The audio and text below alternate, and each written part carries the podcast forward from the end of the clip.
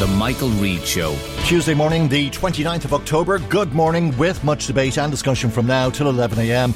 This is Michael Reade on LMFM.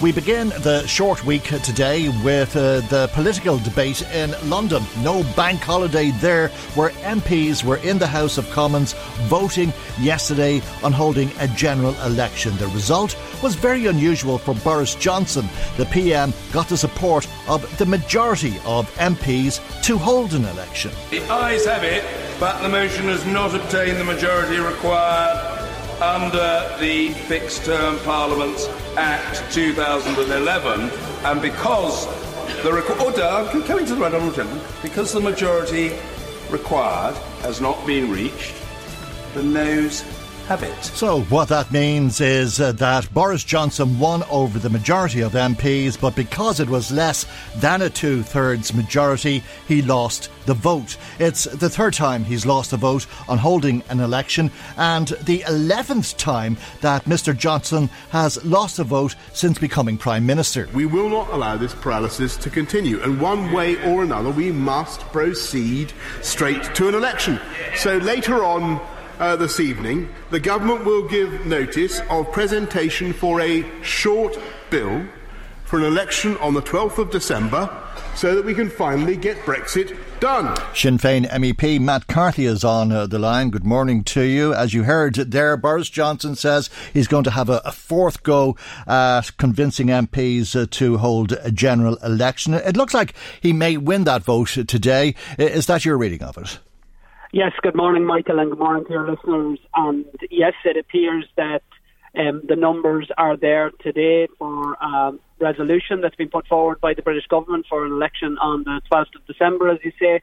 What remains to be seen is whether or not amendments will be put to that motion. Um, there were inferences last week that perhaps there would be um, amendments that would extend the franchise to um, voters over 16 or, or other such mechanisms. I think some of those stories have um, died down a little bit over the weekend, but yes, it appears that we're now heading towards a general election, which I think was an inevitability once um, the deal had been struck, no mm. deal, as a scenario had been taken off this um, off the table. Um, clearly, um, it was a factor that was taken into consideration by European um, leaders when they were discussing whether or not to provide an extension. So seem to be aligning that there will be a general election in December. The only thing that's left unknown is. Okay, I'm, lo- I, am losing you there, Matt. Uh, I'm not sure if uh, the phone has moved on you. Uh, I'm sorry, okay, there. If you okay, can, sure. If you can yep, yep, yep. The, mm. only thing that remains to be seen is what the outcome of that election will be and whether mm. or not it will ensure that there is an end to the paralysis that we've been witnessing in Westminster for the past number of years. All right, all of this is, is weird, uh, and it's probably not unusual uh, for things related to, to, Brexit to be weird. It is unusual for Boris Johnson to win a vote, and he did win the vote last night, 299 to 70. It was a significant win, but lost the vote because he didn't have that two thirds majority. And the weird bit is that uh, he may win it today on a simple majority because he's putting forward what they call a short bill, and that doesn't require the two thirds majority. Yeah, and of course that's a bit alien in Ireland. We mm. have an operation of a supermajority. It does come into effect in quite a number of parliaments. We actually have it for some votes in the European Parliament. Uh, adoption of the budget, for example, requires what's called an absolute majority in mm. the hmm. House of Congress. In the States, there are a number of issues that require a supermajority. And in England, they have the Fixed Term Parliament Act, which requires a supermajority in order to um, get agreement for the dissolution of the um, Houses of Parliament. But it appears that there's a loophole in that that a simple majority will suffice to actually fix a date okay. election. So uh, it, it's all been a, a, little bit inevitable. Some would say. Uh, I think I, I, said to you a fortnight ago I'd eat my hat the following week uh, if we weren't talking about a, a, general election. We're a week late, it seems, but we are talking about a, a, general election. It does seem as though Boris Johnson did not act in good faith and uh, had put forward a, deal that was designed to fail so that he'd get this general election. Uh, and uh, the questions that I was asking you at the time about how Sinn Féin may protect people in Northern Ireland from Brexit, whether you take seats in Westminster and so on. Uh, do you see it that way now? No, Sinn Féin has protected the people in the north and indeed across the island of Ireland by ensuring that the voices of our communities, particularly border communities, mm. was um, heard where it matters within the European negotiating team. But we concentrated our efforts in ensuring that we have had a continued dialogue with Michel Barnier, mm-hmm. with the negotiating task force, with the European Parliament, um, Rapporteur Guy Verhofstadt. And, but do you think Michel Barnier and Leo Varadkar uh, and others uh, have launched Boris Johnson's election campaign? I mean, that was the question I was putting to you a, a couple of weeks ago, uh, and as to whether this deal was designed to fail. Well, and this is goes to the crux of it. Lots of us have our own particular opinions of Boris Johnson. And from my point of view, it really doesn't matter who the British Prime Minister is. They're always going to act uh, at the behest and in the best interest of what they would consider to be their electors, which is essentially the English people. Um, and we have only got the responsibility to ensure that Irish interests mm. are addressed in whatever mechanism we we have available to us. And in this instance, our mechanism that was available to us was the open, direct route that we have had to the European negotiating teams, and where we have put forward the position with regard to the North, where we were the first to put um, forward and articulate a position of special status. In other words, a requirement that the unique circumstances that pertain to Ireland, mm. particularly the North, will be central to the negotiations. We secured that very early on, and then after that, our responsibility and job was to ensure that the European Union negotiators remain steadfast in all of that. And quite a number of times mm-hmm. throughout the past number of years, people have been telling me the EU will blink when it comes down to the crux times in the negotiation. The European Union will sell Ireland out. It didn't, and the reason it mm. didn't was because we were ensuring that the consequences of such a move were well known to them by bringing forward and bringing over to Brussels on quite a number of occasions organisations like Border Communities Against Brexit, mm-hmm. farming organisations, business organisations, workers, community representatives, people who are at the coalface of what has been a very dangerous Brexit agenda pursued by both Theresa May and latterly. Okay. Well, what we do know is that the 31st of October will be Halloween, but it won't be Brexit, and we can forget about the 31st of October in the context of Brexit.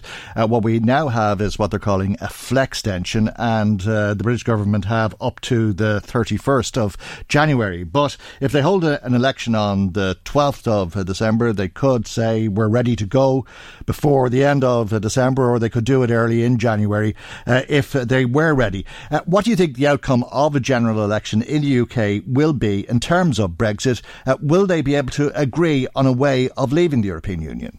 And as I mentioned at the outset, that is the big un- unknown. Looking at opinion polls, it's, they all suggest that Boris Johnson is in line to secure an overall majority that will allow him to secure a majority support. Although um, you'll recall during the last Westminster election, Theresa May according to the opinion polls, was going to secure a landslide. Didn't turn out quite like that, as we know, and we've all been watching the circus that has been Westminster ever since because of that. So, according to the polls, which are the only basis that we over in Ireland can go by, um, it looks like the um, the Tories are in line to secure that elusive majority. But who knows? From our point of view, we know that there are 18 seats in Ireland in the north that are going to be um, going to be mm. um, dis- um, decided. Um, our responsibility is to ensure that as many um, MPs are elected that reject Brexit for any part of Ireland, that reject Westminster's control over any part of Ireland, and support Irish reunification as a way to ensure that decisions that are made in England don't have the catastrophic um, consequences on our country that Brexit clearly has. Okay, uh, perhaps uh, we can take a minute uh, to talk uh, about some fires, some arson attacks. Uh, a fire that uh, broke out at the Emyvale Garda station, and of course the fire in County Le- Leitrim, which saw Martin Kenny's car being burnt outside of his house. there's been widespread condemnation of that attack. Yeah, and in both instances, the first thing that people need to recognise, and I'm sure arsonists probably aren't tuning in at half nine on uh, Tuesday morning. But it is a really dangerous um, method of making a statement, if you would like to be as kind um, to those involved as possible. Um, I was talking to Martin Kenny a number of times yesterday. I was in Ballinamore.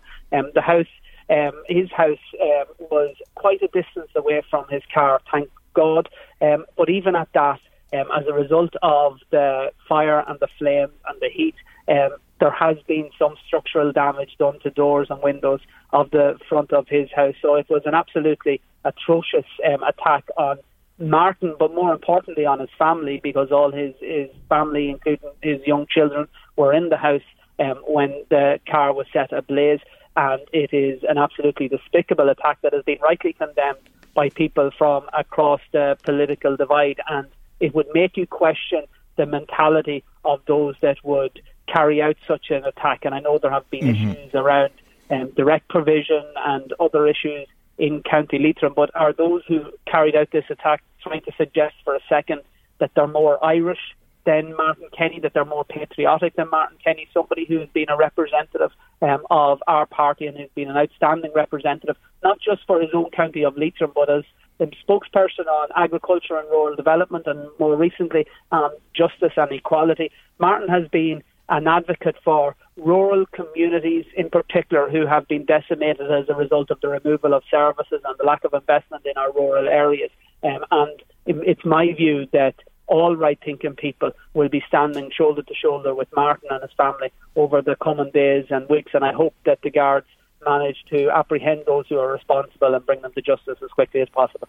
Okay, I'm going to uh, be speaking with uh, Breege Quinn, Paul Quinn's uh, mother. Paul, as you know, was murdered in uh, 2007, and uh, I'm speaking with your party leader on Friday, which is why Breege Quinn uh, is going to speak uh, to us uh, today. But Mary Lou McDonald was telling us, uh, unlike uh, the way you weren't able to tell us during uh, the European elections uh, that you will be standing Matt Carthy in uh, the Cavan Monaghan electoral area in the next general election. Uh, and she was not inclined to uh, come to uh, agree with Breege Quinn's call for Conor Murphy uh, to retract a statement that he made about Paul Quinn, saying that he was not killed by the IRA, that he was involved in criminality. Uh, do you uh, care to address that? Well, just in relation to my own standing or otherwise in the general election in Cavan as I indicated, I think, to you on several occasions during the election campaign, I had been selected as a candidate to run in the general election. No decision has been made as of yet as to whether or not I will be standing in the general election if and when it happens. It is the default position because I have previously been selected, but that convention will need to be rerun and uh, we will take into consideration all cognizance. Listen, in relation to the brutal um, um, attack and killing of Paul Quinn, there is nothing I can say, I'm sure, that would bring any comfort um, to Breege and our family. And the only comfort um, that is possible for, for that family is that those who are responsible are brought to justice. And that is absolutely um, my um, um, my desire as much as anybody who I, I know in Monaghan or in Armagh mm. or anything else. And anybody, and I repeat this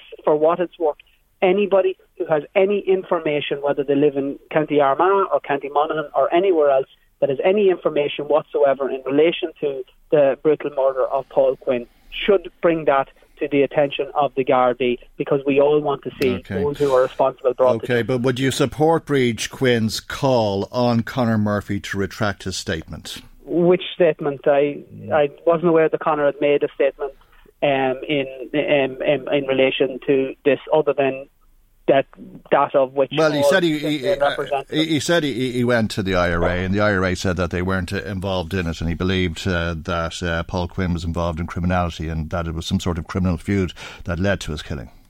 Listen, all I know is that the killing of Paul Quinn was in itself a criminal mm. act of the most heinous nature. But that's what Breege Quinn. But that's what Breege Quinn is asking Conor Murphy to retract. Okay, well, that's an issue you should raise with Conor Murphy because I'm not aware of the full outline mm. of of, of that statement. But all I can say in in terms of my own knowing and knowledge of Conor Murphy and all Sinn Féin elected representatives right across um, the border region, we were as disgusted by the attack on Paul Quinn and his murder um, as anybody, and we um, are absolutely um, determined um, to support any calls for okay. those who are responsible to be brought to justice. Okay, well, the family wants to remove the slur on Paul Quinn's name. Well, I didn't know Paul Quinn. I've no um, knowledge that he was anything other than a fine young man who is clearly deeply loved by his own family. And all I want to say, and as I say, for what it's worth, because I'm sure the family have been traumatized for the past um, 12 years or so. Um, all they want is justice for those people who were responsible to be brought to justice, and I absolutely support them in that. Okay, okay. We'll, uh, uh, I'm sure we will hear more uh, throughout uh, the coming months uh, as we go into uh, the general election, but we'll leave it there for the moment, and thank you indeed for joining us here today. You, That's Sinn Féin MEP Matt Carthy. The Michael Reade Show on Friday, Fine Gael TD Fergus O'Dowd told us he was optimistic uh, that a solution to a review of uh, the Ardee bypass could be found when he met with TII. O'Dowd hoped construction of the bypass could commence on the stretches of the road that are not contentious. That optimism, however, was replaced after that meeting with deep concern. Fergus O'Dowd is on the line, and a very good morning to you, and uh, thanks Thank you, Michael. for joining us. It didn't go quite as planned with Transport Infrastructure Ireland, did it? No, no, it didn't at all. In fact, it was very disturbing. Obviously, my colleagues in the Oireachtas, uh, obviously Senator Ged Nash, Deputy Imelda Munster, Declan Breathnach were there, and Deputy Fitzpatrick and Deputy Adams uh, had other engagements. That's quite understandable because it was a Friday morning. But uh, the key point was that uh, Transport Infrastructure Ireland introduced a new, completely new, out of the blue commentary in relation to environmental uh, issues. What they said was that there was a regulation made in 2012 which applied to all projects which hadn't been built for five years after their original permission, that they would require new environmental uh, procedures and new environmental agreements. Mm-hmm. Uh, now we don't, we didn't have sight of that document, but we've asked that it will be sent to all of us urgently so we can understand what is actually go- uh, going on. Because the planning permission was granted in 2005, I think. Yes, it was, and obviously there was no money because of the economic situation. Mm. But like, what, well, here we, the point is, here we are nine years on, uh, and uh, it hasn't commenced. Uh, so uh, it's in breach of uh, this regulation. And that, yes, yes, and does, do, does that in effect mean that there is no planning permission for the bypass now? Well, effectively, effectively, what what TII actually said in the Dáil that the design is safe and compliant. Right? Mm. That's what they've said. That's what they're on the record. I have a three-page letter in front of me from uh, Mr. Michael Nolan, the chief executive of Transport Infrastructure mm. Ireland, dated the 23rd of September, and he says the issues are the issues relating to the closed off cul-de-sacs and that there are no other issues. But what about the planning permission itself? I'm sorry, I think I said nine years. Uh, it was granted planning permission 14 years uh, ago. Uh, 2005, I think. Yeah. planning. Yeah. So, so, so uh, it, it's yeah. outside of that. It's outside. It's, it's outside of that five-year time frame that we're talking about. Uh, does that mean uh, that the planning permission is now null and void? Well, that, that's the question. That that is the question. And if it is the case, and I don't know the answer to this question, but what concerns me greatly is that Transport Infrastructure Ireland were before an Oireachtas committee. Uh, I've had correspondence with the chief executive. Uh, we've had other meetings with them uh, this week or last week, sorry. And this is the first time this has been mentioned because we were trying to find, I was trying to find a way, mm. and I know that other members, other my colleagues, just supported that if we could go ahead with the road as agreed and then deal with the other issues separately on the grounds that uh, construction inflation, if you stop the project, stop from going ahead will be at least four or five million. And then if we were to put that money into dealing with the cul-de-sac issues, that's the way to go. In other words, there wouldn't be any, there'd be, there'd be no stopping the road. And this is a new barrier that has been put in there. So it is, it is very concerning. It is very late in the day. It lacks transparency. And I've sought the information from Transport Infrastructure in relation to all their files, and they want me to pay them 2,900 euros, Michael, to get copies of all their documents, which is unacceptable as well. Because the key point is that the people of Ardee are suffering. Uh, the traffic is hugely congested. There are lorries that don't need to go through the town going through every day. And obviously, the health of the people will suffer as well with the increased concentration of, of you know of, of, gases from vehicles mm. that don't need to be there. That's a, so a lot that of that is the huge difficulty we have. That's a lot of money. What what would you be getting for your three thousand euro? You said documents. Well, uh, I don't know. You see, I hmm. asked for their. I hmm. asked for their. I actually asked for the minutes of their of, of, of their uh, you know of their national board. Hmm. That's the first thing. Uh, and then I asked for copies of their, their financials in relation to the oversight of the National Roads Programme. And they said it would take 145 hours uh, to do it. And I mean, that's sort of rubbish, you know, and it's utterly mm. unacceptable. So, like, I, I'm not letting this go. But I think the key point is we need to determine now what is, what is, is this a new barrier? Why wasn't it mentioned before? But if this is a new barrier, how do we deal with it? And the problem then arises you know, how do we get around the problem if the road actually, if the alignment of the road has to physically change from where it is now, forgetting about the two cul-de-sacs, Mm, it may have to be planned all over again, and it's just a nightmare, particularly for, for the people of Ardee, and that's what worries me. Well, I, I think you'd accepted that uh, on Friday to be the case uh, because uh, even if the existing planning permission uh, is valid, there are. Uh, these problems of the cul-de-sacs and the environment, uh, and if they are to be addressed to everybody's satisfaction, that section of the road or those sections of the road would require fresh planning. Uh, but It would, yes. So that would mean going back to the drawing board completely. Yeah, but the point, Michael, was that uh, it was either get the road done as is or go back to the drawing board. And my initiative was to, you know, start the road, get it going, hmm. and then deal with the others issues Yeah. separately, separately, but at the same time. And the cost factor, in my view, wouldn't be any greater than it will be if it stopped, and it is stopped now. But the truth of the matter is, until we get this correspondence, we don't actually know exactly what the true situation is. But I repeat again, I have a three-page letter from the chairman, sorry, the chief executive mm-hmm. of TII, dated not long ago, and he mentions it absolutely nowhere. So if this was always the barrier, why weren't we told about it? And that's and that's what worries me. You know, what is actually going on? Why don't they release their documents? But most of all, I think, and I welcome the initiative of Dolores Minogue in relation to getting a meeting with the manager and the public reps from the county, that hopefully by Friday of this week, uh, we'll have clarity on where the true situation is, and then we all have to work together, whatever that is, to get it built as Well, as possible. it's not clear, obviously, speaking to you. And uh, I think TII have said that they will issue a clarification document. They have, yes, and obviously, uh, we oh, I, they would have they would have been away this weekend. This is the first mm, day back at mm, work mm. since the weekend. But as soon as it comes, we put that in the public domain. And obviously, the, the key problem is the longer this goes on, the economic future of Ardee is affected, the air quality, health and safety of people, and obviously the huge economic cost to the area is.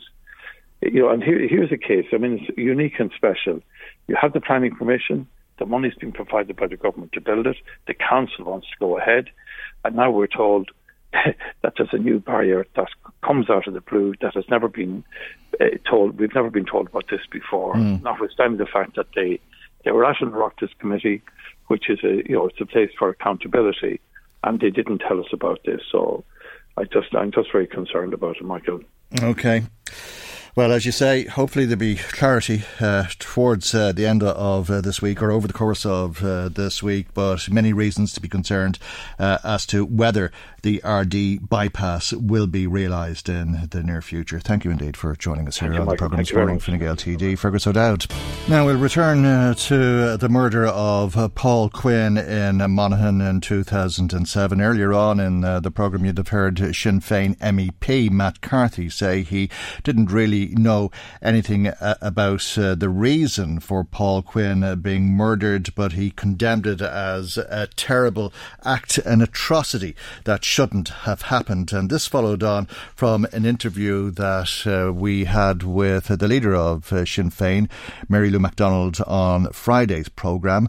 And we spoke to her about the Quinn family's wish for Conor Murphy to retract statements he made, saying that Paul was not killed by the IRA and that his murder resulted from his involvement in criminality. I'm, I'm making no such uh, implication, and I'm, I'm not going down the road of uh, getting into a, a verbal tennis match with you or playing games in circumstances for, where families were very deeply hurt.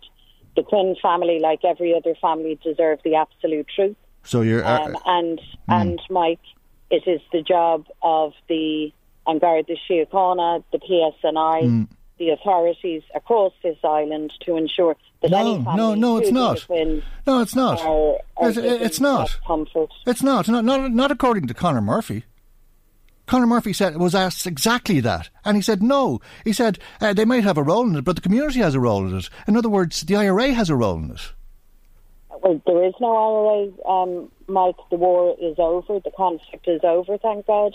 We now have a peace process, though imperfect and challenged at the moment, that has delivered peace and stability for the past 20 years. Breege Quinn, Paul Quinn's mother, is on the line now, and a very good morning to you uh, once again, Breege, and uh, thanks uh, for joining us. Uh, you listened to, to Mary Lou McDonald's interview on Friday and what she had to say, or what she didn't have to say about uh, your son's killing. What did you think of what Mary Lou McDonald said? I am disgusted with her. She said it's up to the PSNI and the Gardaí, uh, and as you said, Conor Murphy said it was up to the people. Conor Murphy said he spoke to the IRA in Cullyhanna. Mary Lou McDonald is the leader of Sinn Féin.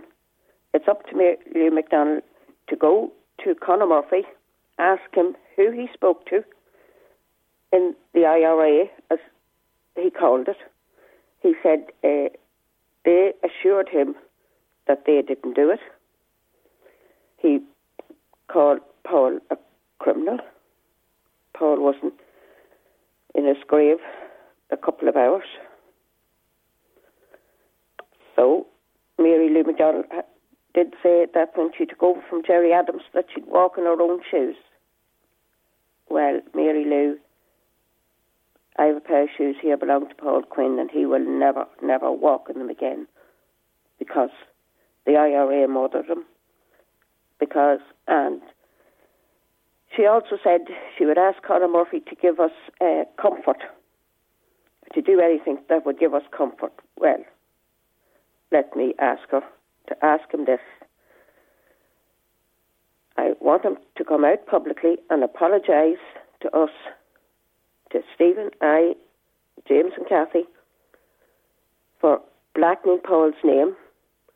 I want him to name the people he spoke to in Cullyhanna. And that is the comfort that we need. We'll just take a listen, uh, a very quick listen to a little bit of what Conor Murphy did say about the killing of your son, Paul Quinn. People allege it was the IRA, and I go and talk to the IRA and receive assurances from them, as I expected to do, that it was not them involved. Then you have to assume that it's, it's other people who are involved in this area. Isn't it up engaged to the police to decide whether the IRA was involved? Well, not necessarily. I mean, I think the community will want a sense of who was involved and who wasn't. Right, uh, that's uh, Conor Murphy uh, speaking to BBC's Yeah, well, Newsnight. the yeah. community doesn't, uh, by saying that, doesn't he mean the IRA? Well, of course, uh, Yes. uh, and he was saying it wasn't necessarily up to the police or the Gardaí or the PSNI. Yeah, How much more can they hurt us? We have been asking for justice for Paul. We've been asking Conor Murphy on many, many occasions to come out and apologise to us. It wasn't bad enough to murder the child, but to blacken his name, it's just unbelievable, and he still holds on to it. So I'm saying to Mary Lou today, I'm saying again, and I meant, don't know, how many times I've said it, but please go to Conor Murphy, ask him to publicly apologise to us, and to give us the names of the people he spoke to in Cullyhanna. yeah. Uh, I thought it was a. Sorry, a- sorry, Mike. okay. And the, another thing that's just come into my head on the night Paul was murdered. That very night, the next morning, people called here from all different political parties. They all came to the door that night early the next morning, but not one mm. Sinn Féin member came. Not one.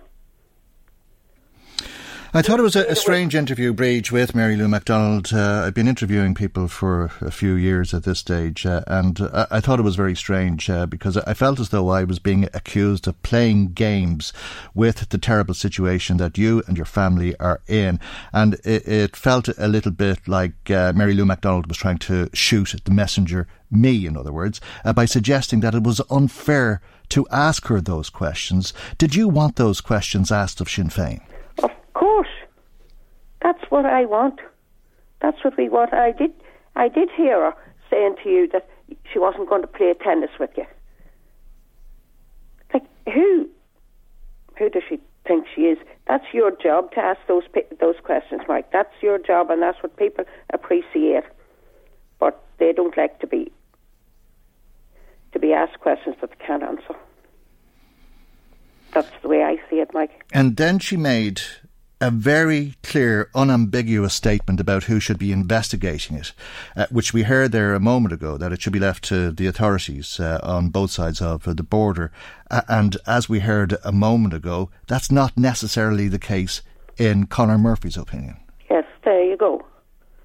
That's not, no, Conor Murphy doesn't think that uh, you should go to the PSNI or the Gardaí, and yet Mary Lou McDonald is I would think Mary Lou McDonald and Conor Murphy would need to sit down.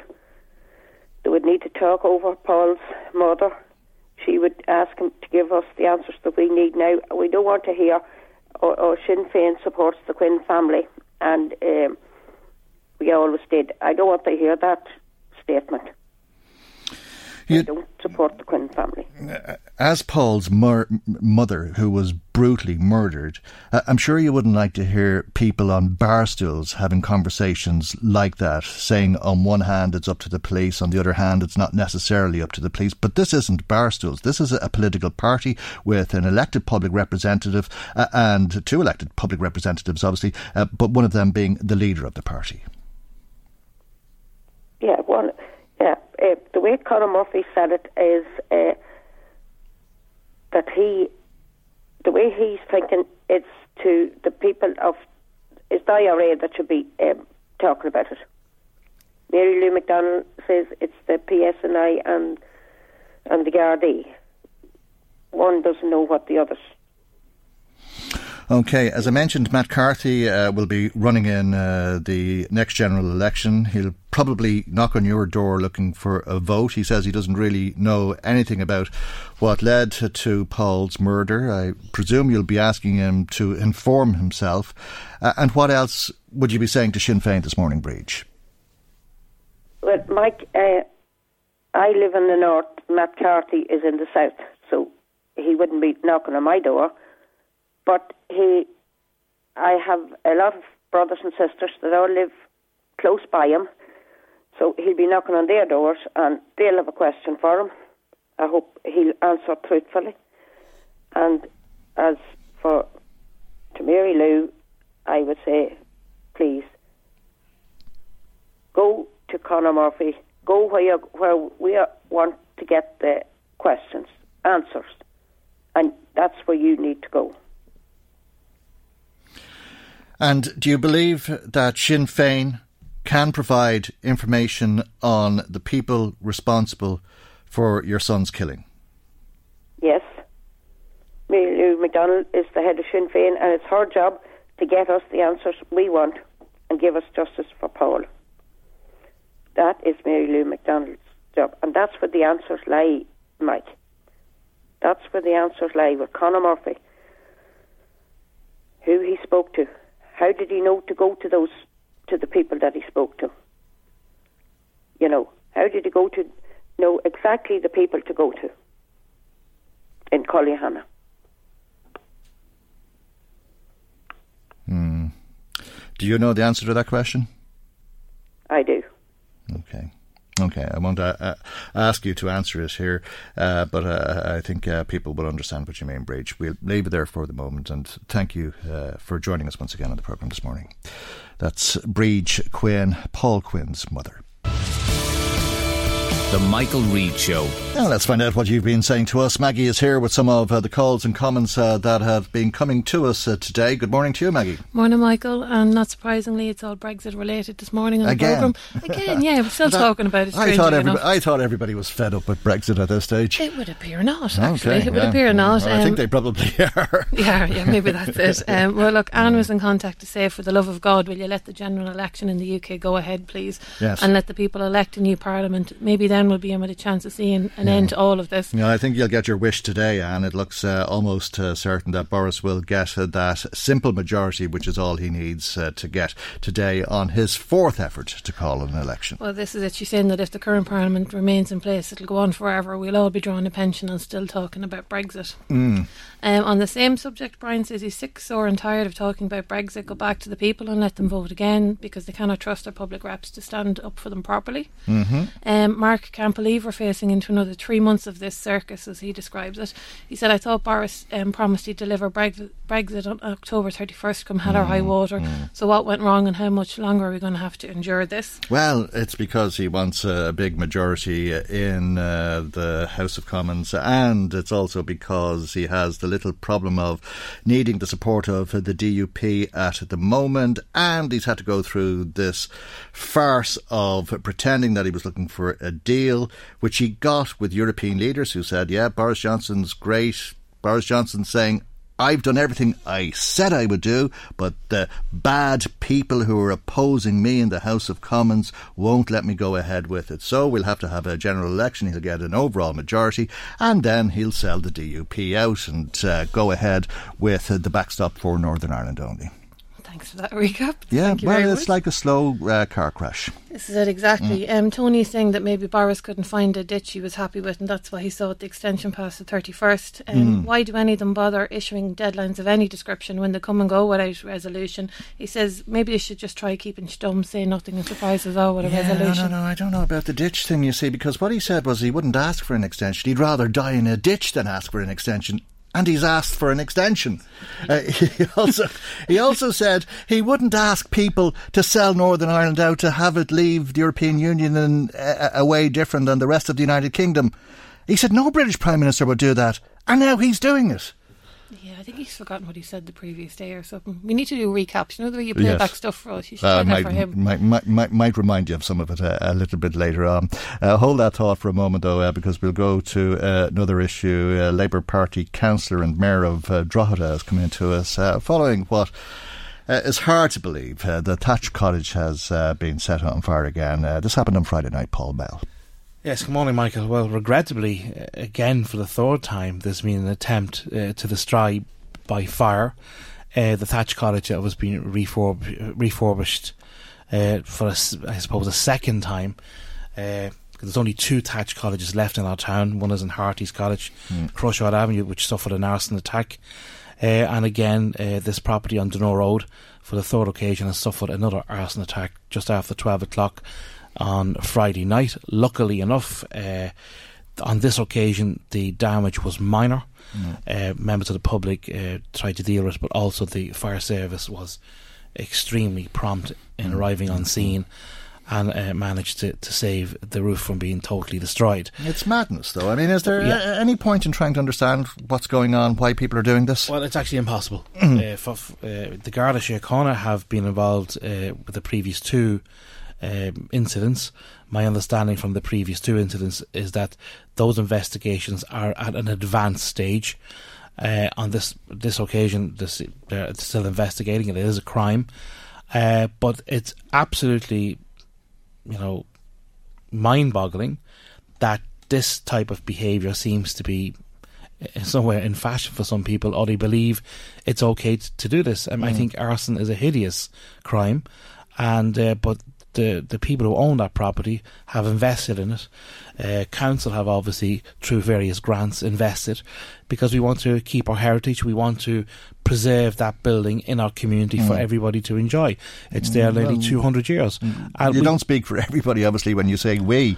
Uh, there's obviously Yeah. some people uh, who think this is funny or whatever it is with them. I don't know. I mean, it's just impossible to understand. Well, it is, but I think now it's, it's the obligation uh, is for council Mm. as basically trying to take care of heritage in the county. uh, and the property owner and the Garda Síochána basically need to have some kind of understanding of how we're going to go forward. Mm. Uh, at the end of the day, uh, the master Thatcher that done that work, Peter Childs, uh, he's due to do the the damage that was happening From the last ago. fire. Uh, that damage is uh, reputed to be around twelve thousand euros. Uh, I can't see that being sustainable for the property owner. Uh, indeed, maybe for the insurers of the property. But somewhere along the line, action has got to be taken out to protect the building. Uh, up to now, it was kind of hoped that these were some type of isolated incident. But you're right. There's a, there's a determined effort by somebody or some people uh, that this will form part of their um, CV in crime, and I have a very serious issue with this because there's there's absolutely no reason why that should Mm. happen. And the the people in the area want that building preserved. They obviously would hope to see that the, the, the people who own the building would develop it into something. Mm. But if this keeps happening, uh, it's uh, it's either the the building is taken Yeah, down, uh, it'll be or- charred or and derelict if it's not taken And that's down, where, yeah. and, and don't Mm. forget, Michael, to, to to get the building to that stage, Mm. there was other work that had to be done. The walls and all the timbers inside that building had to be restored at great cost. So I, I again, I, Mm. And, and that's without going into the danger that Absolutely. posed for people uh, who could find themselves i- No, i- in a yeah. fire like On- that. On yeah. the two previous Mm, occasions, mm, the public were mm. extremely Yeah. uh, vital in uh, assisting the Gardaí with their Mm. investigations. And I do, as I said, do believe the Gardaí Mm. are, have, have the investigations at an advanced stage. On this occasion, it's no different. Uh, somebody have seen something. It was uh, at a particular. I think it was just after twelve uh, midnight. Uh, because the fire was detected very, very quickly, and anybody in the area, I'm asking to come forward to give the Gardaí assistance in this investigation, uh, because at the end of the day, people who are involved in arson need to be stopped for a whole range of reasons. If somebody finds that this type of activity is entertaining, they need to be dealt with. Yeah, well, well uh, if they find it entertaining to burn the thatch, well, they're going to run out of, of options or, or look for other options, Oh, uh, other and God knows what else And they'll be up to. so let's uh, hope that somebody does come forward if they do have some information. Thanks for coming Thank on you, Michael. today. Thank you. That's uh, Labour councillor Paul Bell, the mayor of uh, Drogheda. Maggie, you've uh, some more calls there. I do, yeah. On back again on Brexit, um, Margaret is saying that she's seen the future. The year is 2030, and the UK Parliament um, have applied to the EU for their now annual extension on Brexit. Well, she hopes against hope this doesn't come true. It's certainly how it feels at the Mm. minute to her, she says. Um, Sean believes that um, Leo Varadkar and the gang, as he puts it, will be delighted to see yet another extension to the Brexit deadline. It'll give them another few months of being able to blame their inaction and problems at home on being distracted by Brexit, and housing, healthcare, and so many other issues here will continue to suffer. Okay, uh, but will it give a reason for a general election here? I don't know. Hmm. I, I'm kind of hoping not before Christmas, if I'm perfectly Yeah, honest. I but don't you know. never I, know. I, I, I read in some of the papers uh, that some of uh, the Fine Gael members are, are biting at the bit for an election uh, before uh, Christmas uh, and to have a, an election in November. Well, the odds are Mm. in their favour, really, um, based on everything that's happened recently Yeah. at home. Mm. So, I mean, I can understand why they're pushing for an election, but I don't really know if the public particularly want one. Yeah, well, I doubt Fianna Fáil want one just at the moment. Uh, they had Yeah. a, a bad poll over the weekend. Uh, there are uh, many who will say that i i it's not going to happen before uh, Christmas uh, because you've got the likes of uh, the social welfare bill, which uh, needs to be passed by the Oireachtas uh, before December for increases to take place and all of that sort of thing. But you'd never know. This is it. Um, but I'm going to go back to Brexit. Okay. Um, Anne says all of this looks so bad for Jeremy Corbyn. There's going to be an election soon, and he's going to suffer. His party are in a state of chaos, and the members are jumping ship day by day. Mm-hmm. And again on Brexit again, um, Mary says while Brexit has been without question a monumental pain in the rear, Hmm. and as she put it, on the plus side, her vocabulary has extended vastly since this whole thing started. Oh, really? First of all, there was the pro- proroguing of Parliament, Yes, mm. and now they've been granted a full extension. She wants Mm. to know if this even a word? well, it is now. It is definitely Yeah, now, and I'll finish up mhm. um, with this one. Um, another extension. Jim says he said, "When is this torture ever going to end? Brexit is fast becoming the Hotel California of the political world, Mm. and that you can never leave.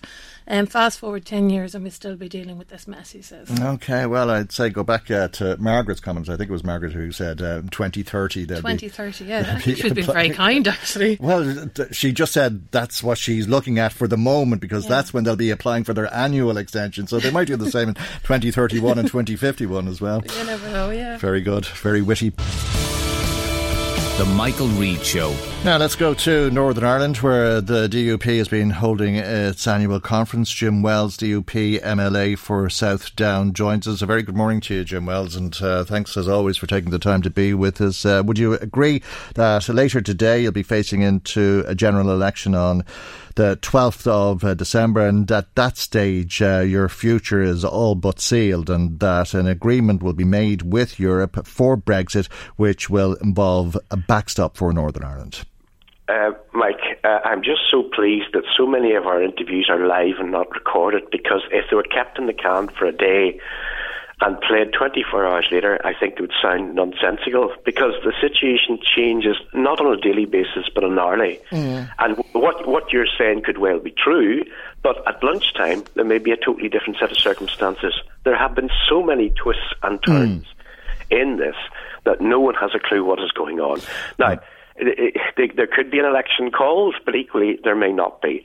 Um, I personally have problems with an election on the 12th of December. I think people's mind are on other things in, uh, in the lead up to Christmas. But you've no idea what will happen with that election, mm. uh, you know, what will actually occur.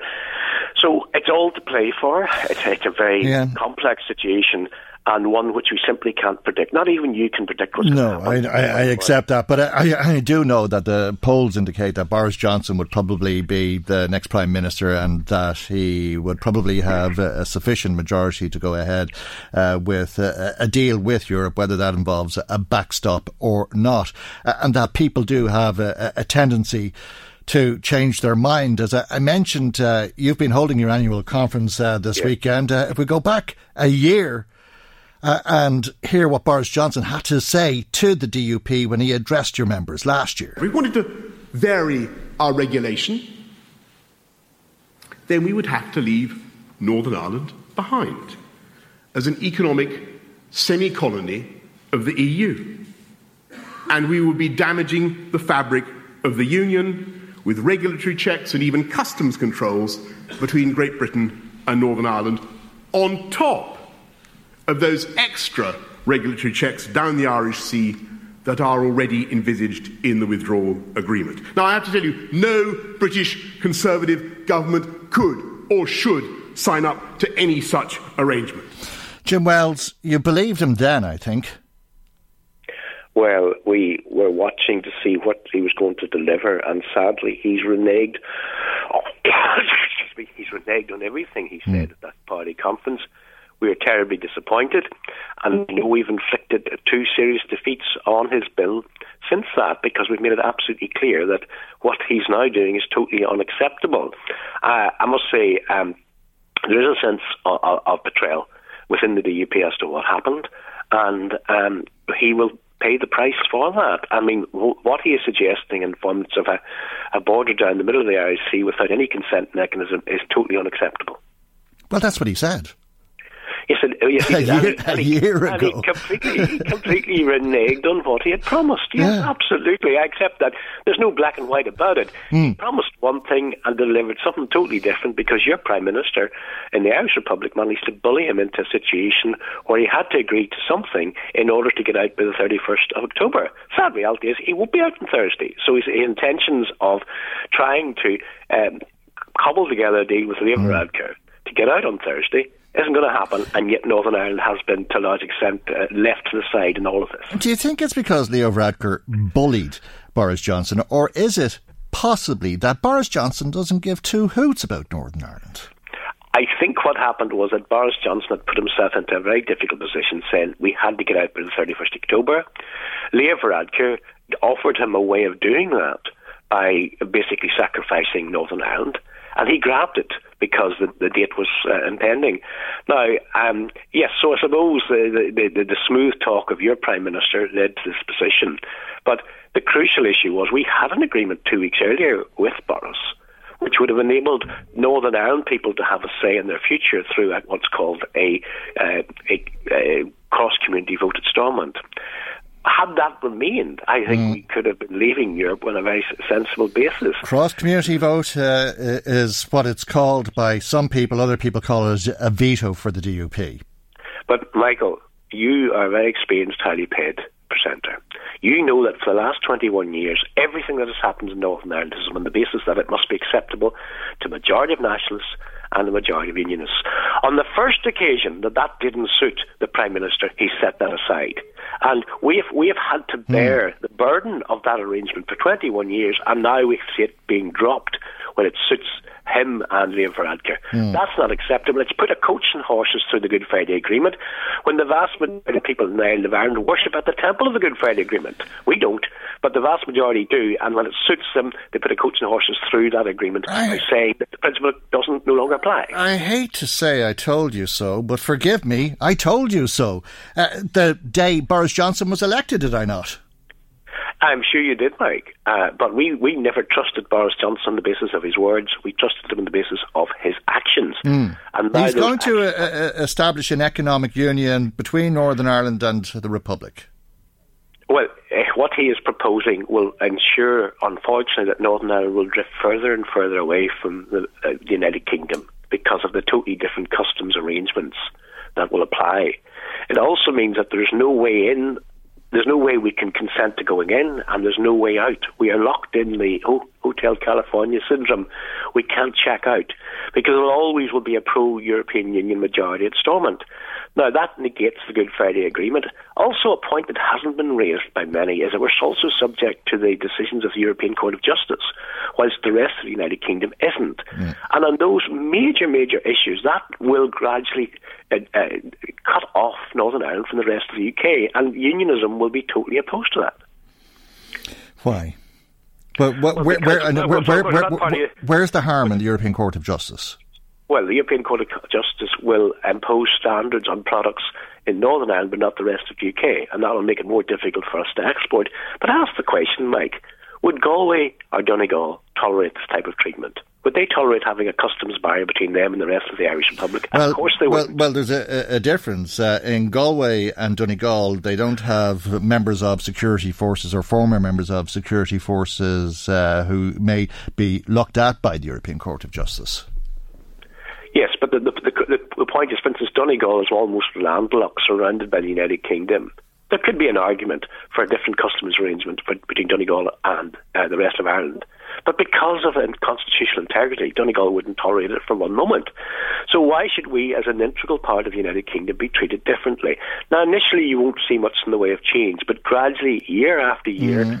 Northern Ireland will drift away. And then the logical argument from that is if you're so economically tied to the Irish Republic, why shouldn't you be politically tied? Well, you'll see little change, or there'll be a lot that will remain the same, uh, as Leo Varadkar pointed out recently. The Queen will still be the Queen. Uh, the pound will still be the pound. Uh, people will still um, put post letters in Royal Mail red letterboxes. Northern Ireland will still be part of the United Kingdom. That's Taoiseach Leo Varadkar. I was uh, watching uh, your party leader, Arlene Foster, uh, talk about those comments yesterday, and uh, she seemed pretty upset uh, about what Leo Varadkar ha- had said, particularly about the red uh, post boxes. Yes, because um, symbolically, yes, there will be vestiges of our, our British uh, tradition in Northern Ireland, but meanwhile, very subtly, economically we will drift further and further away from the rest of the UK. And remember, that's where we do 80% of our trade. And there'll be a huge bureaucracy that'll have to be implemented. And goods, we have to prove that goods sent from, say, London to Belfast are not going to be then re exported to the Irish Republic. It's going to cause enormous problems to manufacturers and businesses in Northern Ireland.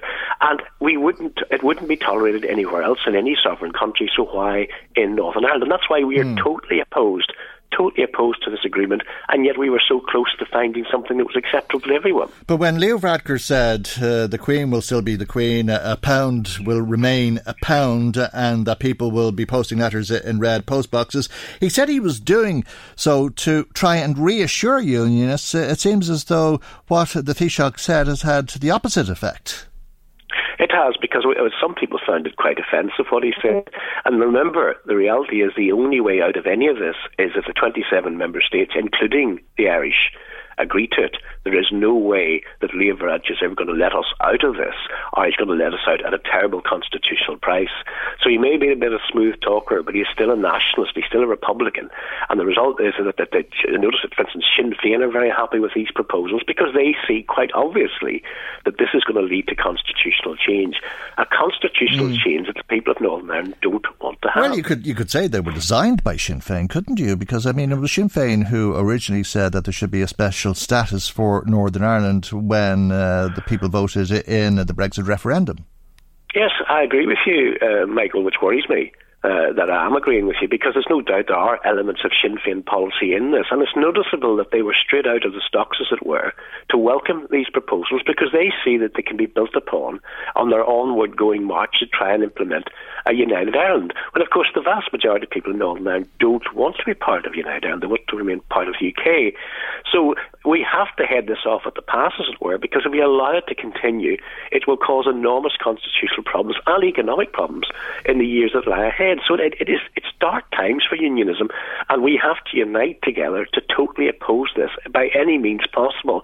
And that may be on the floor of Westminster, or it may be uh, for when a subsequent government is formed. But I mean, unionism mm. now has to, to, to, to, react very strongly against this. Okay, I'm sure you're right in saying uh, that unionists don't want to be part of uh, United Ireland, uh, but there's a, a, lot of unionists who are unhappy with uh, the way the DUP has handled Brexit. Uh, do you think that you will suffer in a general election, whether that's on the 12th of uh, December or at some other time? Well, uh, Mike, uh, that was said before the last election when we recorded our highest vote ever and took 10 seats at Westminster. Um, people are making lots of predictions about the outcome of this election, but remember, the same predictions were made in 2017, and Corbyn became within a whisker of winning that election. There was a massive surge toward Labour. Anything can happen. I was going to ask to make a bet. I think the Liberal Democrats mm. will poll heavily at this election, and the Scottish Nationalists. There could still be a hung parliament of some form, and if that's the case, we will use our leverage to ensure that this deal does not go through. Will you use your leverage uh, to support uh, Nigel Farage over Boris Johnson? Well, uh, uh, Farage will be standing, and of course, the unknown quantity here is how many seats the Brexit Party will secure. I think we will probably be able to work quite well with, with, with that lobby, and we don't know could they have the balance of power, or could Brexit plus DUP have have, have leverage? We don't know, and I, would love to know what you and I'll be talking about next week. I'm sure we will be talking, um, because anything could happen between now and then, and it's all to play for. But the DUP are very clear this deal is not acceptable. And period. The, and you're telling us uh, that the DUP is in negotiations with the Brexit Party, are you? Uh, the DUP would be in regular contact with all the parties at Westminster. Otherwise, of course, the Brexit Party has very strong membership at the European Parliament. Mm. So it wouldn't be said that we're in formal talks, but we, yes, we do have regular discussions with Nigel Farage. I've met him a couple of times myself, and the Brexit MEPs. And, you know, there's a lot of common ground there, but we'll, at the end of the day, we will do what's best, not for the Brexit Party mm. or the Conservative, what's best for Northern Ireland. But I'd say Nigel Farage is very interested in the DUP and that uh, you have it in your gift to bolster his campaign against Boris Johnson's deal. That you can add to his argument that it's a bad deal for the United Kingdom, that it divides the United Kingdom, and that it's a bad deal for Northern Ireland. It is. There's no question about it. Now, whether we enter into any form of formal agreement with the, the, the Brexit Party, I don't know. That's way above my pay grade. That's almost up at your level, Mike. what I would say is, is that you know we will look at every, we will use every constitutional method and means that we have at our disposal to get this deal either radically amended or dropped. And there will be no change in that because we see it as toxic as far as the future constitutional position of Northern Ireland is, and it would never be tolerated in the Irish Republic. And Leo Varadkar has managed to charm his way around the Prime Minister and get him to do something which I think he'll bitterly regret in the future. Okay, well, as you say, we don't know what we'll be talking about tomorrow, but uh, it's quite possible that it'll be a general election that will be the topic of the day. We leave there for today, and thank you indeed, as always for joining us here on the programme. Jim Wells, DUP MLA for South Down. The Michael Reade Show. Now, the SIPTU trade union says uh, that parents pay too much for childcare, childcare workers are paid too little, and uh, childcare providers struggle to break even. There's something wrong. Everyone, they say, is getting a raw deal, and that's why SIPTU has launched the Big Start campaign. On Friday of uh, last week, uh, the Big Start campaign held a seminar in Navan, and we'll hear a little bit more about the campaign and what uh, the attendees heard with Linda Daly, who's uh, the Big Start campaign organiser. A very good morning to you, Linda, and uh, thanks uh, for joining us here on uh, the programme this morning. Good morning, Michael. as you say, parents are certainly paying an awful lot for childcare. In fact, I think you were looking at the national average, which is an incredible amount of money by anybody's standards 184 euro a week. It's the highest that people pay in Europe it would seem. Uh, but why is that the case when nobody seems to be enjoying uh, or reaping the rewards, if you like? Well, what's happening, Michael, is is that the, the, the, the money is not being, you know, it's not being used for what it should. We're looking for a high quality, we're looking for affordable, and we're looking for decent pay for our workers. So, you know, um, the way that it's been it's been funded at the moment, it's it's just not working. It's broken, and the big start and the workers, we need to fix that. Where where does the money go, though? Well, the money is being used for, you know, the providers, like in, in, in some cases with private providers, they're, the what by the time they pay out on insurance costs and pay out all that they need to pay, there's just no money there, and the parents are being squeezed. You know, they're they're they're paying too much for for fees, and it's literally like having another mortgage. Right, uh, uh, and is it uh, insurance uh, that is at the root of the problem, which is driving up the costs, or is yes, it the standards? Insurance is, insurance, yeah, yeah. insurance is one of the major one of the major causes as well. It's something mm. that needs to be looked at because what we do know is that currently in Meath services are closing down, and you know it's a big concern because that means if there's no services there, parents can't send their, their children to, to, to the service, and as a result, they're being, in particular, women are being forced back out of the workforce. Mm, so it's like a, a, lot of things in this country. It's uh, the insurance company uh, who is. Uh, profiteering, if you like, uh, off uh, this particular sector, uh, and until insurance costs are handled somehow or personal injury claims are handled somehow, that's going to continue, is it not? So it's something that we, you know, we need to highlight. We need to make people aware of it, but we also need to make the parents aware that you know the people that are looking after their children, they're being paid badly and they're you know they're providing a high quality service and they're not being paid a decent wage for that service. What are they being paid? Well, on average in Meath, the average childcare worker in er- or early years assistant is being paid an hourly rate of eleven twenty per hour. So we want to bring that up to the living wage of of twelve thirty an hour. Hmm. So you know we're asking we're asking for support from uh, communities. We're asking for the parents to to have a voice. We want the workers to have a voice, and we need people basically to join up to SIPTU's Big Start campaign. We, uh, we currently do have over 5,000 workers who are part of the campaign, but we need to continue to grow that figure. And what about the childcare providers? Are they laughing all the way to the bank? Well, in some cases, um, I'm sure there is a, a, a, proportion of them who are. But you know, we we had our seminar on Friday, and we had a, one of our childcare providers, Mag Coogan, who came on, and basically she's at breaking point. She she said that she just can't afford to to pay out for staff. She can't afford to pay for herself. Mm.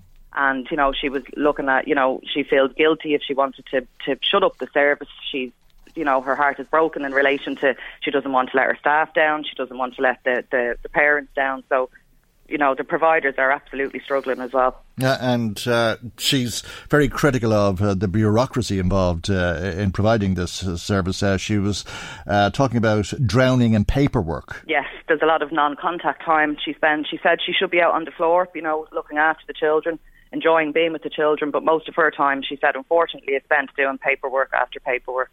Mm. So, you know, and that was something that was that was voiced by you know all of our um, providers okay. and workers. Yeah, and uh, you surveyed uh, many of uh, the workers. Uh, tell us a little bit about the findings. Uh, a lot of people yes. are so unhappy with their position that they're planning on leaving their jobs. Yes, in particularly in Meath, we had 45% of workers said that they were looking for another job. Now, when I say another job, they mean another job in another sector. They don't mean within the childcare sector. A different profession. Yes, altogether. Mm. Um, 55% of our of our workers and providers also said they found it difficult to make ends meet. Um, 73% of our, of our workers said they'd leave the sector in five years if something doesn't change. And unfortunately, 83% of, of workers and providers said they were unable to uh, cope with unexpected expenses. And what I mean by unexpected expenses could be like a boiler breaking, a dishwasher, a washing machine. They don't have the money to get them things fixed or or get a new one. You know. Yeah, yeah, or the sole falling off your shoe, needing a new pair of shoes, or needing to go to Yeah. the doctor or whatever. I mean, quite often these things happen unexpectedly, and if you don't expect the unexpected, you're going to find it difficult to cope. And if you can't afford to, to expect the unexpected, well, then you're in a very difficult expe- trouble, yeah. Uh, and that's uh, you know going back to that uh, age-old question of where do you see yourself in five years from now? The majority of people you spoke to said anywhere else, anything but this.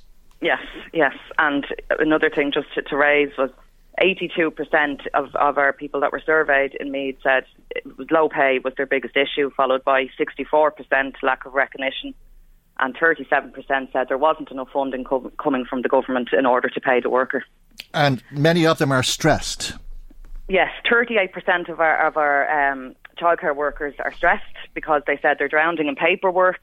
You know, they're, Hmm. they're worrying about their financial health. They're wor- actually worrying as well about you know that they're unable to pay to send their own children to childcare.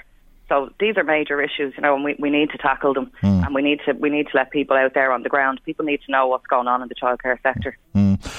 Well, it's uh, obviously uh, no joke, uh, but where is uh, the solution? What do you hope to achieve uh, through the Big Start campaign? Or how do you hope to achieve it more to the point? Yes, well, in order to achieve it, what we need is we need workers to sign up to the Big Start campaign. So we need to have, you know, we need to get all workers involved to come along to sign up to be part of it, so that we can look for the living wage, and indeed that we can look to get minimum pay minimum pay scales that are, you know, set into the sector, so that we can work on getting um, a decent a decent pay level for, for all our workers. And again, we'd be looking at some some funding model to get maybe you know high, to have a high quality and make uh, childcare affordable for the parents because, like I said, the parents are you Mm. know they're being squeezed. They just don't have the money. As I said, some of them are paying if you've if you've one child, if you've two children, you're paying nearly a, a mortgage in childcare fees every month. Okay, and when you say some sort of funding, that's a government subvention, is it? Yes, that the government would um, fund the, the wages part of the, of the, of the, um, the, the, the sector. Right, Yeah. okay. And uh, would that bring down the cost for parents? That would indeed, Jeff. that would lower the cost for the parents, and obviously it would help the provider, and it would give the, the worker a decent wage. Yeah. Okay, interesting stuff. Uh, the campaign goes on. Linda, thanks uh, for Yeah. joining us here on the programme uh, this morning. Linda Daly, Big Start campaign organiser. Uh, that conference uh, was organised uh, in Navan on Friday by the SIPTU Trade Union. Now, let's uh, go back to what has been called VoteGate and uh, the.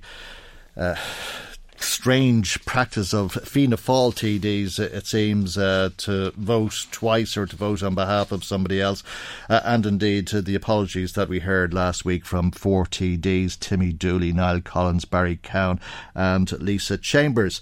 Uh, we heard on the programme last week uh, some criticism uh, from members of Fine Gael and Sinn Féin uh, who uh, really described this as unacceptable uh, and undemocratic and something that needs to change. And they were wondering if it was a culture in Fianna Fáil, and they really were very critical of uh, the Fianna Fáil party as well as uh, the four TDs. And we said at the time that it was probably a little bit unfair just to hear from Fianna Fáil's political opponents. So we thought we'd play you a little bit of what the four TDs had to say when they made their statements to the Dáil last week, and we'll hear now from Lisa Chambers, Barry Cowen, Niall Collins, and indeed Timmy Dooley. I accept and regret that my conduct has led to a controversy that is unwelcome to this House and all its members. I wish to, to apologise to you, Ceann Comhairle, to all members of Dáil Éireann.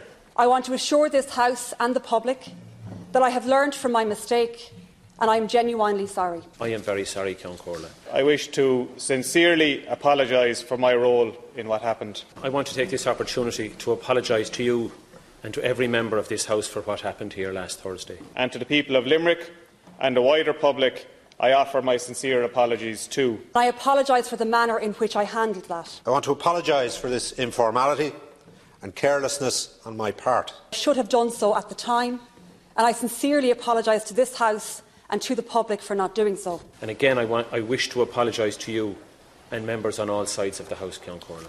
In conclusion, Ceann Comhairle, I want to again reiterate my deep regret and sincere apologies to you and all members of this House. Well, I think they're sorry. Uh, that's uh, the four Fianna Fáil TDs who found themselves embroiled in that controversy Lisa Chambers, Niall Collins, Timmy Dooley, and Barry Cowen.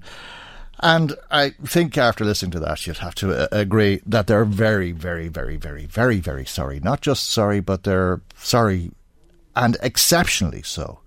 Uh, that's, of course, if you take them at their word. Marie Kearns has been out and about and talking to people uh, about this and uh, finding out what you think. Well, it's the same rationale as using the votes of a dead person. It's what they would have wanted, and that's not acceptable. That's not acceptable. I do believe the people involved are behaving disgracefully, uh, and I believe it's happening on both sides of the House. So they're going to have to stop electronic voting. It was a failure for general elections, and it's a failure in the Dáil. You're going to have to walk through the lobbies, the ayes on the right. yeah, order, order, order. We want order. Were you surprised? I, I shouldn't be. but you were. Uh, I was, yes, yes. Yeah, I thought they'd have a higher standard. TDs should know better. To describe it as a scandal, I think, is a bit much. We have lots of other scandals.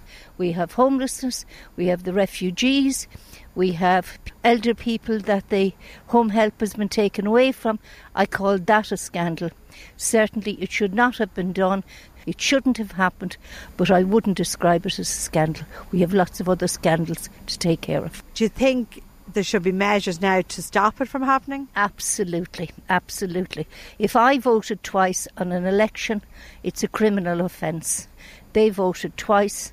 It's unconstitutional. It should not have happened. My thoughts on it are I hope I'm, I, am not that senile at, at that age, you know, that I'll be able to recognise my own seat. If it was anywhere else, you'd, you would, you'd say it was far fetched. These are the ones that are dictating to the population and, and uh, of Ireland and all that, and they can't even do an ordinary thing. If, you, if a child did that, they'd either be put in a corner or expelled or anything like that. But here, because of who they are and the power that they think they have, I think they're up for a big uh, eye opener now, definitely. If there's an election, do you? Oh yeah, definitely. There's nobody here in this country that you could elect, bar maybe put a lot of those, any of those that are coming out of uh, colleges and universities, put them in to sit in the Dáil. Because I tell you, we'd have a better Ireland with those coming out. At least they have some foresight.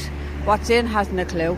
And if the home, apart from going to even, don't even go there about the homeless, because each and every one of them should be put out on the street for a week to see how they feel. And now they're getting their big rises and all. If I was to start even here now, I'd lambaste a whole lot of them. Well, I was in a job one time and the father and son worked in it. And the father clocked out the son with him and they got a warning. And the next time it happened, he was sacked. And that was it. That's what should happen, as far as I'm concerned. So one warning and the next time gone. I don't think they should need a warning. Like, they're supposed to be better than they're better than the average person like, when they're in working in the Dáil. They shouldn't have to be told. Like, like if a child would know better than to vote for someone else. I think it's a disgrace for um, people that goes in there and gets them handy jobs, as I say, and it's a, it's really a disgrace because they're, they're educated men and women. They shouldn't happen.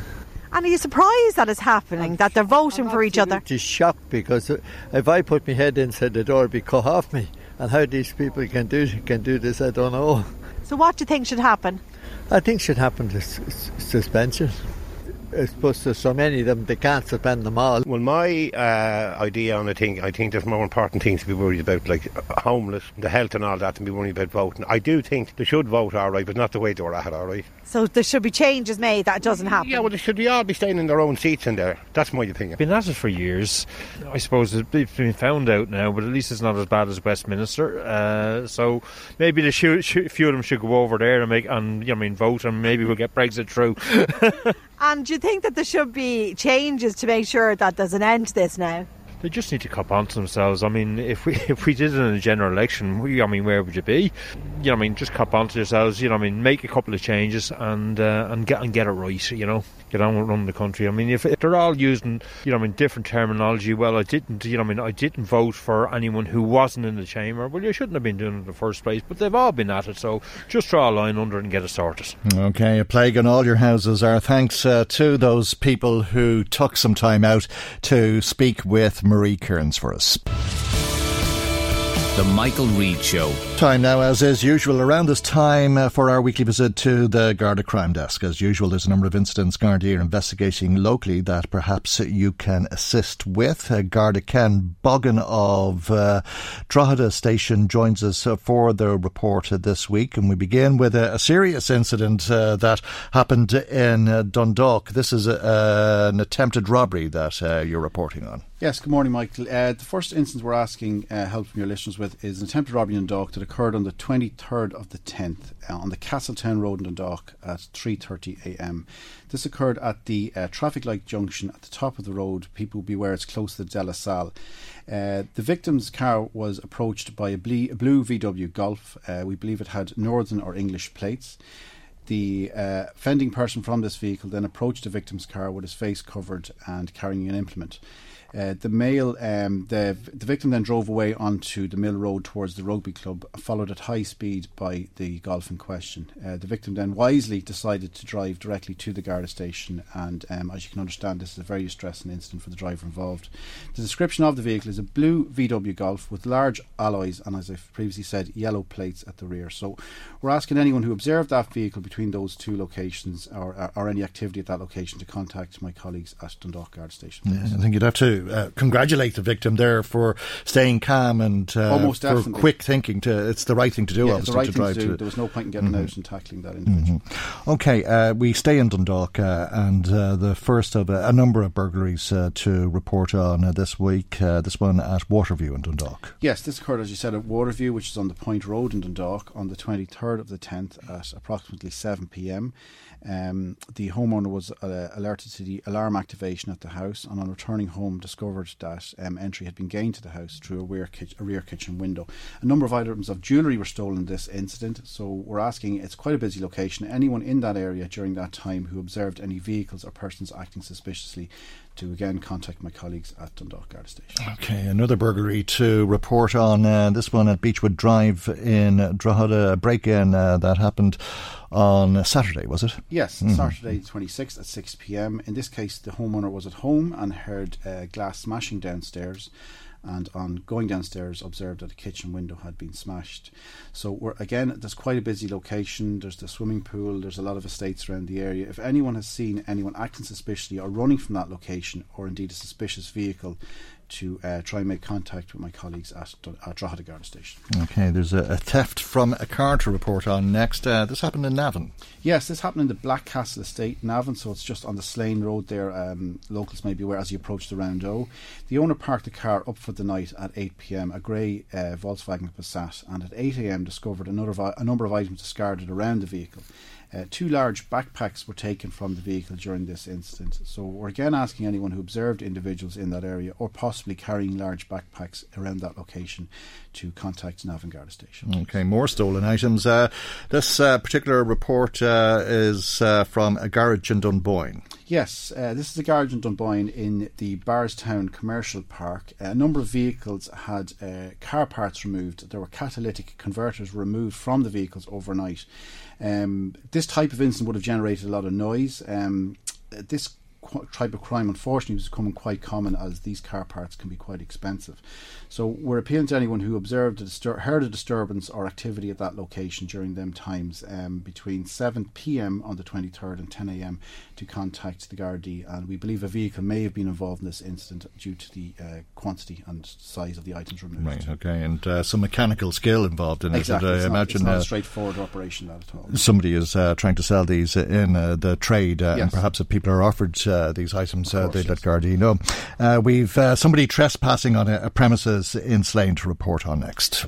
Um, yes, at this instant, um, the in, on the main street in Slane, um, a son returned home and observed four people at the rear of his father's premises, um, and the, the, the, men left the scene in a vehicle um, in the Navan direction. Um, we don't believe entry was gained to the house, but um, just uh, it was quite a distressing incident. And um, anyone who observed a vehicle driving at speed through Slane Village to contact uh, either Slane Garda Station or indeed Navan Garda Station. Okay, well, we'll talk about uh, the 31st of October next, which we have been for three years since they said they were going to uh, leave uh, the European Union. But uh, it's not uh, Brexit on the 31st, but it is, of course, Halloween. Yes, so it's that time of year again where fireworks and uh, bonfires are becoming the norm. So we're just offering advisory to members of the public there, and especially parents, that every Halloween, Garda Síochána and the fire service do receive a high number of call-outs to bonfires and fire-related incidents. So we are urging parents to stay safe and not buy illegal fireworks for the children this Halloween. Families are encouraged to attend organised events run by the council rather than purchasing illegal fireworks. And just in relation to if you are attending an event, just a couple of safety tips. Um, to stay a safe distance away, as wind can carry the sparks long distances, young children should be accompanied by adults when trick or treating. And if you are trick or treating, to skip the houses with no lights on and to wear reflective material that you can be seen by motorists and cyclists. And also to be aware of animals um, experiencing trauma during firework displays and um, bangers going off and that sort of thing, just to bear that in mind. Mm. And everyone hopefully stays safe and has a happy Halloween. That's it. And to keep your own animals indoors. Uh, exactly. It can be very traumatic yeah, yeah, for animals. And of course, keep a, a, an eye on elderly neighbours or if uh, you've uh, family to make sure that they're okay and that somebody's yeah, watching yeah, out. It's just a time of year to pass extra attention to those around you. Mm-hmm. Okay. We'll leave it there. Thank you indeed. Uh, Garda Ken Bogan of uh, Drogheda Garda Station We'll return to the Garda Crime Desk in around the same time on next Tuesday's programme. But that's all we have time for for today because our time has run out on us once again. Before we go, let me remind you there'll be a podcast of today's programme available on our website, lmfm.ie. Thanks to Maggie McGuire for researching and Chris Murray in the control tower. I'm Michael Godwinning. We'll see you for our next programme tomorrow morning at 9am right here on LMFM. Good morning. Bye bye. The Michael Reade Show. When you make decisions for your company, you look for the no brainers. And if you have a lot of mailing to do, stamps.com is the ultimate no brainer. It streamlines your processes to make your business more efficient, which makes you less busy. Mail checks, invoices, legal documents, and everything you need to keep your business running with stamps.com. Seamlessly connect with every major marketplace and shopping cart. Schedule package pickups and see your cheapest and fastest shipping options from different carriers with rates up to 89% off USPS and UPS rates. And with the Stamps.com mobile app, you can take care of mailing and shipping wherever you are. Make the same no-brainer decision as over 1 million other businesses with Stamps.com. Sign up with Code PROGRAM for a four-week trial, plus free postage and a free digital scale. No long-term commitments or contracts. That's Stamps.com. Code PROGRAM.